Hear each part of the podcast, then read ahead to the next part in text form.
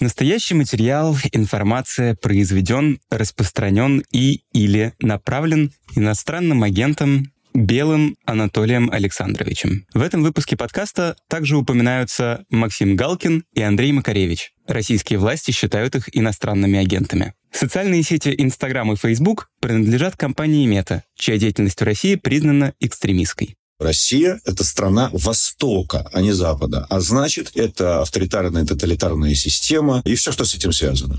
Это не 70-е, это не махровый застой. Нет, это время репрессий и воинствующего, агрессивного варварства какого-то. Может сложиться впечатление, что я как-то так вычеркиваю Россию, отрекаюсь, там, от, открещиваюсь от нее. Нет. И, конечно, она никуда из моего сердца не денется. Да, моя. Моя Москва, моя Россия, мои люди.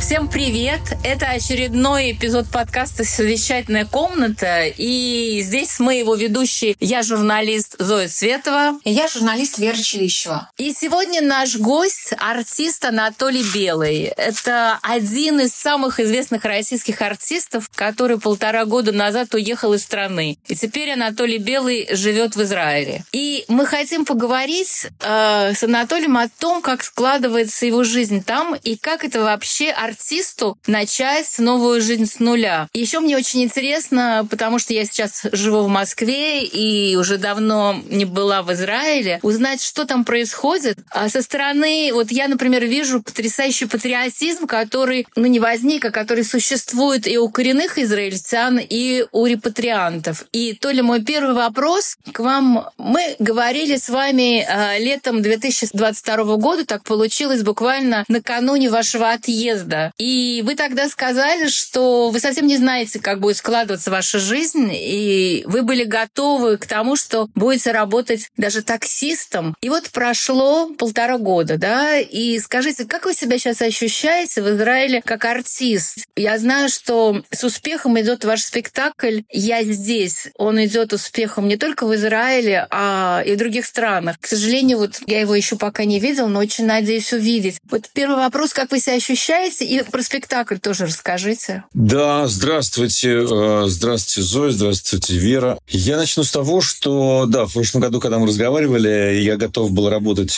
э, кем угодно, я не лукавил. Мы перебрались в Израиль, действительно, в июле прошлого года, репатриировались, уехали из России. Э, и действительно, я не лукавил ни секунды, когда говорил, что мне все равно, кем я буду работать, лишь бы не жить в, этой стране, во что превратилась Россия, в это страна какой-то безумной огромного тоталитаризма и невозможности дышать. И я остаюсь, в общем, в твердом убеждении, что я правильно сделал. Это, во-первых. А, во-вторых, а, что касается моей жизни здесь, то за этот год, а, да, произошло то, э, произошло такие события, произошли, подтверждающие, в общем-то, то, что ну, я, я остался работать в профессии, да, то есть это самое, как бы для меня неожиданное было поворот, потому что, ну, правда, я ехал в неизвестность, но, конечно, я понимал, что здесь очень много русских русскоязычного населения в Израиле, очень много русскоязычных людей и из Украины, и Белоруссии, и России. И э, какую-то аудиторию надеялся я все-таки здесь найти, но совершенно не понимал, как ну, на русском или не на русском, потому что театр Гешер единственный театр, который работает на русском языке в Израиле, уже долгое время не выпускает ничего, не выпускал ничего на русском. Все было переведено на иврит, и полностью это стал уже ивритский театр. Поэтому, да, были какие-то большие сомнения и, и, и перед неизвестностью, но так сложилось, что как только я приехал, э, действительно поступило предложение от театра Гешер. Елена Крейндлина, директор бессменный этого, этого театра. После ухода э, Евгения Арье э, стал руководителем этого театра. И поняла, и очень почувствовала эту обстановку этого времени, то, что действительно хлынула еще следующая волна иммиграции и в Израиле в том числе. И потребность в русскоязычном контенте есть и по сей день. Мы в прошлом году выпустили спектакль с режиссером Римасом Туминосом он поставил по пьесе Жана Ануэ «Орфея Евредика» спектакль «Не смотри назад» а с таким очень символичным названием «Не смотри назад, не оглядывайся назад». Вот что мы, собственно, и делаем, не оглядываемся назад. И да, и спектакль «Я здесь» — это мой моноспектакль. Это уже э, сделал я совместно с продюсерской компанией э, Art Up, она называется. И как только я понимал, что я уже буду репатриироваться, я навел мосты. Я знал генерального директора этой компании Марину Аксерер давно. Мы хотели привести туда кинопоэзию, но начался ковид. Вот. И, собственно, мы, я обратился к ней с вопросом, что вот я репатриируюсь, я буду жить в Израиле, и э, сможет ли она мне чем-то помочь? Она говорит, да, Толь, давай, предлагай, что нужно. И вот э, возникла эта идея этого спектакля, она э, трансформировалась, потому что сначала я думал делать какую-то программу по стихам э, военного времени э, русскоязычных авторов, которые были написаны в огромном количестве, совершенно потрясающие тексты, и разными-разными поэтами в разных уголках мира хлынуло, так сказать, в, в пространство, в интернет, в Facebook эти строчки, эти люди в, выкрикивали из себя эту боль, и я, собственно, тоже как бы, да, хотел сделать то же самое, вот это то, что не высказано, то, что кричит внутри, выкричить это э, миру, ну, в людям, как бы, и так, и так далее. И появился молодой режиссер Егор Трухин, э, выпускник мастерской Женовача, ГИТИС, и который тоже уехал в марте прямо 22 года, улетел из России сразу же. И в Израиле репатриировался, и, и он здесь уже жил, и мы с ним случайно так познакомились, я увидел в нем какой-то открытый такой нерв, очень какой-то правильный, и предложил ему это сделать, а он, в свою очередь, предложил мне прекрасную идею моноспектакля, никакого, ни, никакой там не чтецкой программы. Говорит, ну, Толя, ну какие стихи? Тут нужно что-то сейчас более мощное. Ну, то есть они сами по себе мощные, но нужна оболочка правильная этому всему. И вот мы придумали такого персонажа. Я там не я, это не Толя, который выходит читать стишки, это персонаж, э, мы его назвали Homo Lost, человек потерянный. Это абсолютно такая, такой символ сегодняшнего времени, потому что, да, за этот год-полтора, уже почти два, мы все что-то потеряли, кто-то больше, кто-то меньше, это время потерь. И, в общем, вот этот вот потеряшка, такой человек, который идет э, в процессе этого моноспектакля, в процессе его полуторачасового монолога, он практически беспрерывно говорит вот с такой же скоростью, как я сейчас, даже быстрее, он все время, он пытается выговориться быстрее, чтобы его не заткнули. Не-не-не, потому что нужно выговориться. И в процессе спектакля мы узнаем, что он, как он, что с ним случилось. Это такой... Э, я зашел в территорию совершенно неизведанную для себя в театре, потому что я никогда меня не использовали в таких ролях. Я там в основном в героических ролях пребывал. А здесь это совершенно такая клоунада, трагическая клоунада.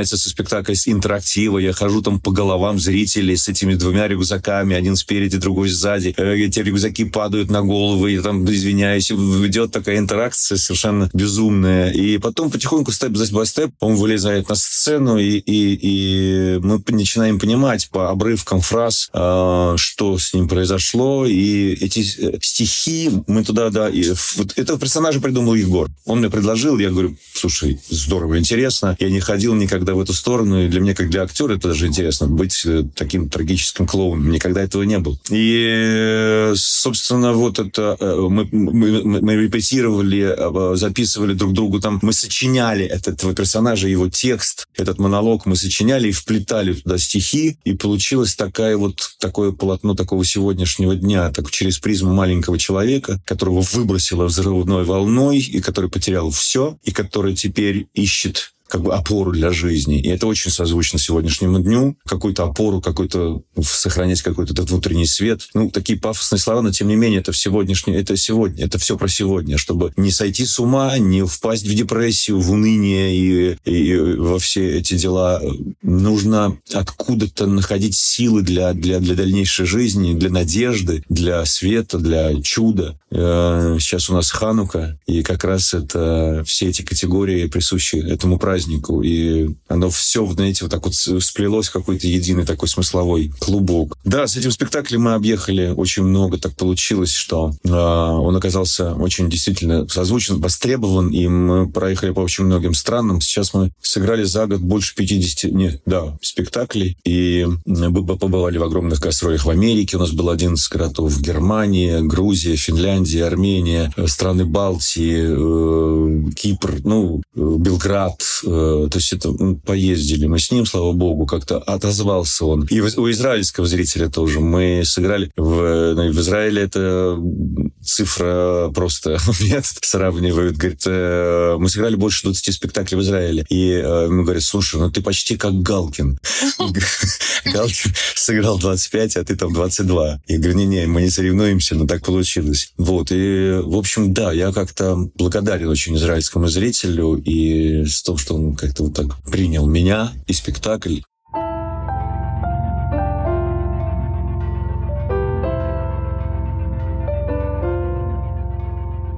Анатолий, а у меня такой вопрос. Э, вы сейчас чувствуете себя по-прежнему российским артистом, несмотря на отъезд, или все-таки уже нет? Вы наверняка наблюдали да, за тем, что происходит с вашими коллегами, э, российскими актерами, которые остались в стране, с российским театром, в принципе, после 24 февраля, как увольняют режиссеров независимых, которые подписывали письма против начала СВО, как некоторые артисты с этим смиряются, некоторые режиссеры вешают э, букву «З» э, на фасад своего театра, а кто-то все-таки пытается как-то этому противостоять, ну, в меру возможностей. А мы помним, как во времена дела Серебникова, седьмой студии, вы и ваши коллеги некоторые, выходя на сцену, на поклоны уже, вы напоминали публике о том, что вообще происходит, что сидит Серебренников под домашним арестом и что вообще будет приговор. И другие артисты тоже так делали. Но вот сейчас, после начала спецоперации все как-то иначе. Никто сейчас не может себе позволить выйти э, на поклоны и сказать, что он против. Кто-то подписывает, да, сейчас письма в защиту Жени Беркович с просьбой отпустить ее или на похороны бабушки, или просто стать ее доверителем. Но это не, не работает в случае, она до сих пор находится в СИЗО. Вообще, что произошло с российским театром? Как бы вы назвали вот это явление после 24 февраля с вашими коллегами? Они пытаются таким образом выжить жить? Давайте начнем от печки. Чувствовали ли себя российским актером? Нет. Э, по-моему, это закономерно, потому что для того, чтобы чувствовать себя российским актером, надо жить в России, выходить на сцену и, там, или сниматься в кино в России. Э, я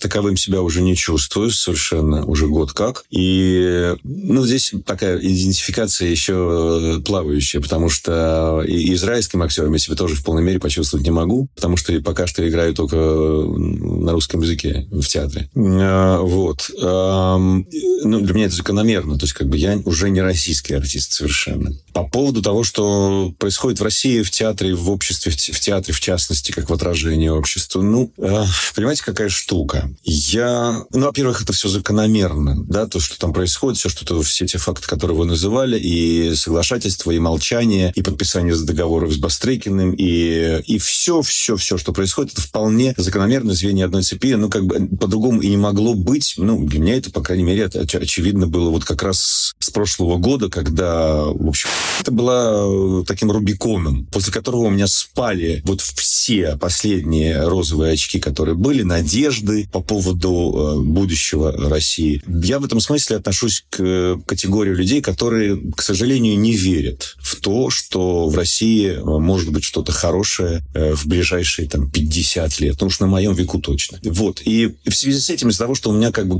глобальное произошло разочарование и неверие в будущее этой страны, я просто оглянулся назад и трезвыми глазами увидел, что никогда э, там не приживалась э, западная модель, демократия, что страна смотрела в сторону Востока. И сейчас это отчетливо определилось. Э, Россия — это страна Востока, а не Запада. А значит, это авторитарная, тоталитарная система и все, что с этим связано. Ну и, и как бы здесь и, и не может быть по-другому. И будут люди соглашаться, и будут делать то, что им говорят. И я себя вычеркнул из этого контекста навсегда. Я не побоюсь этого слова. Потому что я не хочу э, быть в, э, в, этом, в этой системе координат. Я не в ней уже и э, не буду в ней. Ну, а, а все то, что происходит там, ах, понимаете, какая штука. Опять же таки, я сейчас скажу то, что думаю я. Я, я не верю в то, что все попытки, предпринимаемые сейчас, к чему-то приведут. Это очевидно, что сейчас Россия находится в параллели 30-х годов прошлого века. Это не 70-е, это не махровый застой. Нет, это время репрессий и воинствующего, агрессивного э, э, варварства какого-то. Поэтому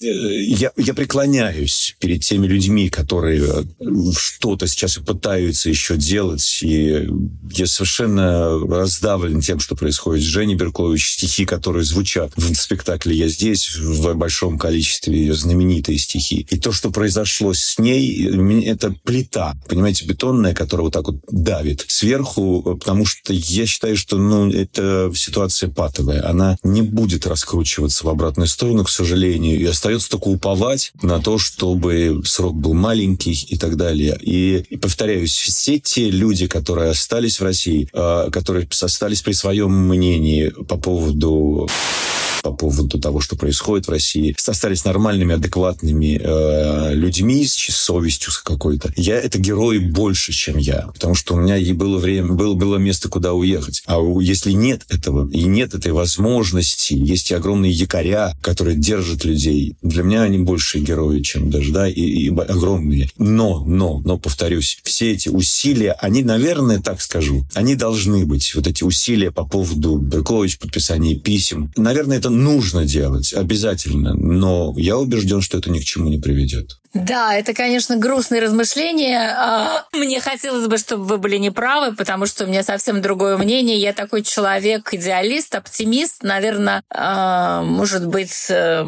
слишком наивный. Вот, но мой вопрос теперь другой. А, мы, например, живя в России, не можем называть то, что происходит сейчас в России и Украине, и мы не можем называть это, мы называем это специальной военной операцией.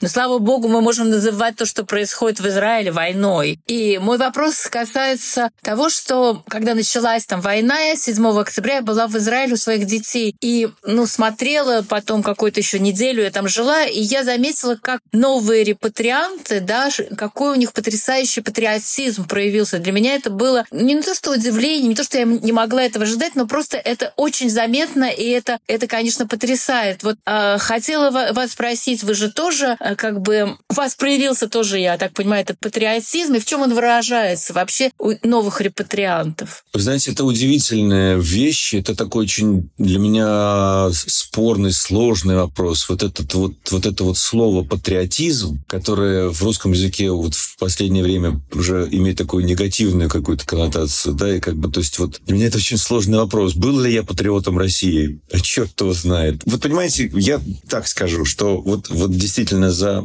это время, начиная с 7 октября, я понял, что как бы патриотизм, я очень много об этом тоже думаю. И для меня вот патриотизм, это слово, оно имеет очень конкретные, очень простые примеры. То есть э, очень простые, конкретные, осязаемые вещи. Это, это какое-то абстрактное слово «любовь к родине». Вот здесь обрело 7 октября с, начиная с 7 октября, очень осязаемые, простые и очень мощные черты. В этот же день, 7 числа, в городе Нетания, где я живу, и во всех, во многих, почти во всех городах Израиля, благо здесь из-за того, что все служат в армии, и женщины, и мужчины, э, вот эта вот организация чего-то, она максимально быстро происходит. Люди фу, знают уже, что делать, каждый отвечает. И были развернуты пункты сбора помощи солдатам э, в шесть точек в Нетании Британии появилась в один день просто. Э, в школах, э, в торговых центрах и где-то еще. И люди несли туда то, что нужно в первую очередь там, да, да, потому что призвалось огромное количество резервистов, около 300 с чем-то тысяч человек. И, конечно, армия с этим не справлялась. И люди несли туда продукты, сигареты, теплые носки. Э, женщины готовили еду или несли в лотках горячие там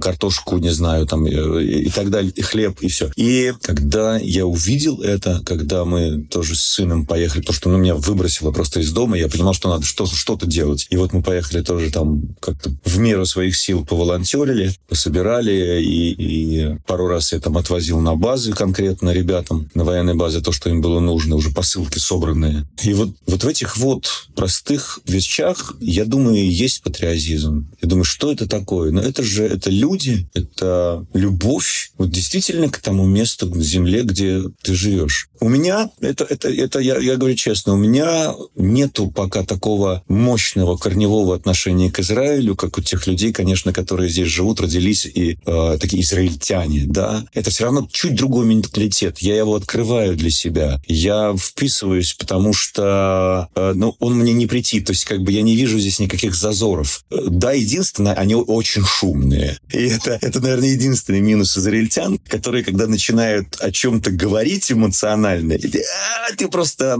э, децибелы этим поражают. Но все остальное, открытость, готовность помочь, теплота душевная, доверчивость, это потрясающие качества, которым я проникаюсь, проникаюсь, потому что я был для них, это самое, довольно-таки закрытой системой э, для них. То есть вот э, даже на примере там вот своего киноагента, э, в прошлом году у меня появился агент киношный, который здесь, с которым я здесь сотрудничаю, и она так как-то, я чувствую, что она ну, как-то общается с, с другими, а по одному со мной по-другому. Я говорю, Таль, а, а, а говорю, все нормально? Она говорит, да, но, понимаешь, я могу э, там своему коллеге сказать, мамуш, мамуш это, ну, просто это какой-то там, не знаю, мил, милашка, дружище, дружок там, да, и вот они, они друг с другом общаются все, а, мамуш, а, манишма. Я не могу, говорит, вам такого сказать, тебе сказать такого, потому что ты какой-то, ну, не такой, как я открытый. Я говорю, слушай, а я не могу тебе по прошествии недели э, знакомства сказать, а, мамуш, я не могу тоже, Таль, ты, ну,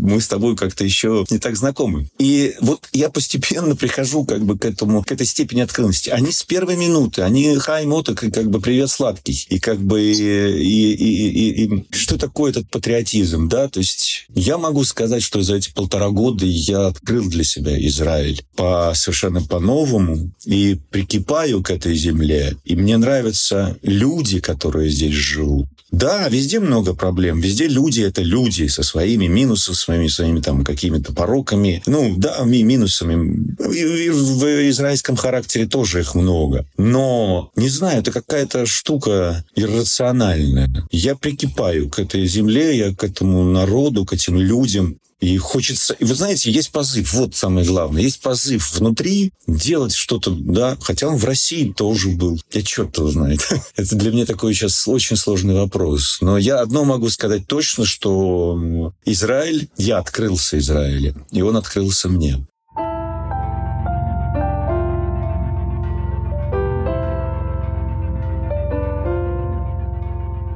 Анатолий, а у меня как раз вопрос тоже в догонку. Вы упомянули, да, про трагедию страшную, про 7 октября. И много очень сейчас людей ушли воевать. И я просто следила за российской, так сказать, пропагандой, которая вот указывала Макаревичу, который уже сегодня 70 лет, там, Галкину и всем, кто уехал из известных людей в Израиль. А вот вы не ушли на фронт, и люди вообще не понимают, о чем они говорят. Вот вы можете объяснить нашим э, слушателям, да, почему почему э, вы уехали, и вы не можете, э, да, при всем, возможно, желании уйти, да, и воевать там на границе или в самой Газе. Вот, как бы объяснить, почему это невозможно по закону. А, ну вот вы, собственно, сами уже ответили по закону. Да, вы знаете, э, эти, эти сентенции, они, ну, периодически я встречаю их в, в, в Инстаграме в своем, который я с прошлого года не закрыл, вот специально не закрыл там ничего, ни, ни, ни, ни комментарий, ни, ни, ни аккаунт сам. И там вот льет льется по полной программе. Я просто это вижу. Я так как, как сторонний наблюдатель стараюсь так абстрагироваться от этого, отстраниться и просто вот как бы смотреть на эту ленту безумных комментариев, которые э, сыпятся из разных сторон. Но это вот какая-то, знаете, такая вот вот это вот, вот для меня это какой-то это, во-первых, какая-то ну, глупость человеческая, простите, какой-то лжепатриотизм. Когда мы говорят, а что ты? Давай, там, иди с ружьем, ну, при этом сами э, люди, которые это спрашивают, ну, как бы тоже, да, не с ружьем сейчас находятся на передовой. А, что касается Израиля, то да, я как э, новый репатриант, не проживший в пять лет в стране, э, я как человек, которому сейчас 51 год, и э, не призывного уже возраста э, в Израиле, не могу идти вот прямо вот сейчас сразу, да, э, для того, чтобы туда попасть, ну, в принципе, я не попадаю уже по призывному возрасту, э, возрасту призыва. Если бы даже я очень захотел добровольцем туда пойти, то это несколько месяцев, 5 или 6 месяцев э, подготовки, как это называется, курс молодого бойца, это называлось в Российской Советской Армии. Ну, как бы что-то подобное здесь, да. Если бы я был призывного возраста, то я должен был бы 5 или 6 месяцев э, вот проходить этот курс для того, чтобы просто, ну, уметь обращаться с оружием, знать э,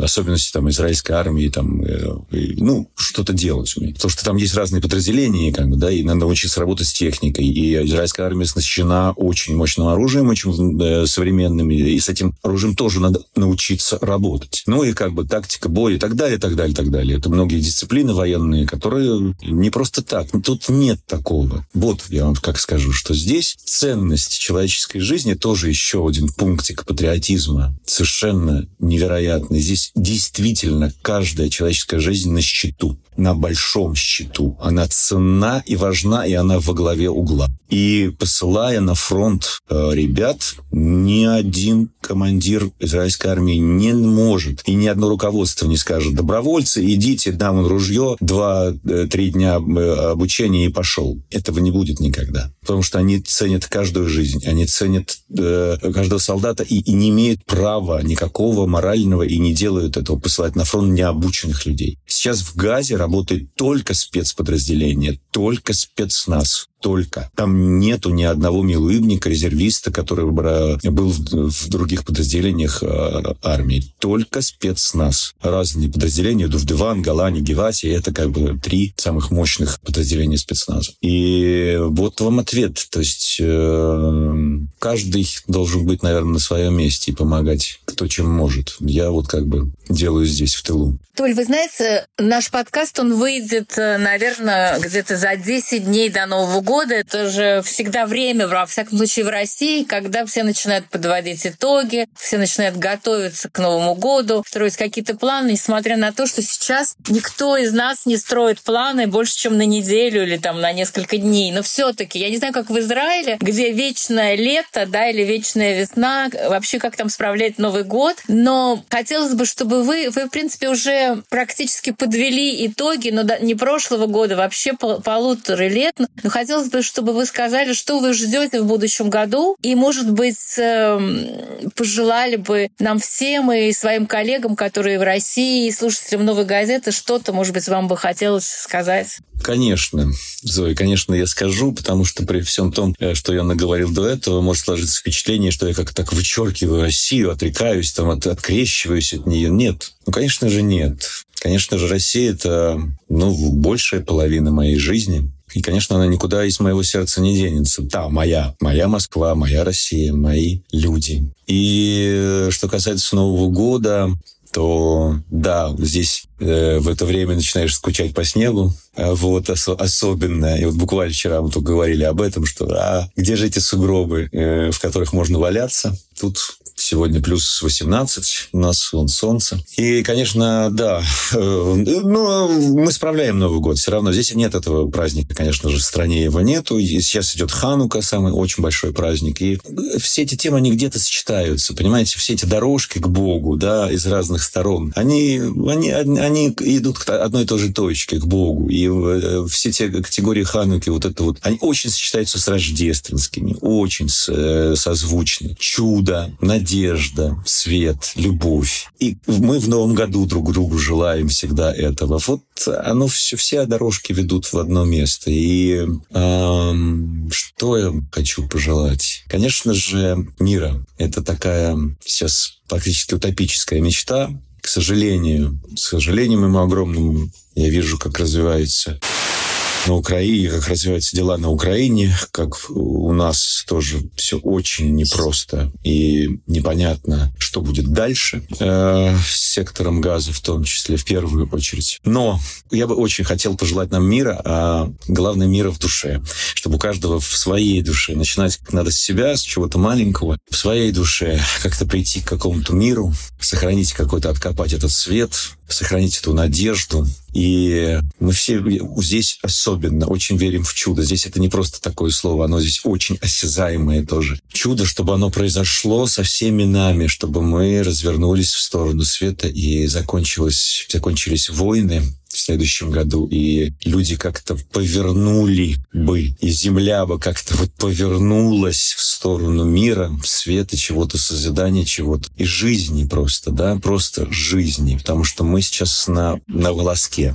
от глобальной катастрофы. Я очень верю, что она не случится. И вот чтобы в будущем году жизнь, мир так вот, у, так, земля так повернулась в, в сторону жизни. Лыхаем, как говорится. Спасибо. Да. Спасибо большое, Анатолий. Мы, к сожалению, вынуждены уже заканчивать. Мы говорили сегодня с Анатолием Белым, известным российским актером и теперь уже израильским, и, мне кажется, уже актером мира. А, мы говорили о драмах российского театра после 24 февраля, о том, что происходит сегодня и в самом Израиле, как это отзывается в сердцах тех россиян, которые туда перебрались совсем недавно, и вообще о том, как нам всем можно существовать. Слушайте наш подкаст на Ютубе. Обязательно пишите комментарии, чтобы наш подкаст видел как можно больше людей. Всем пока и большое спасибо.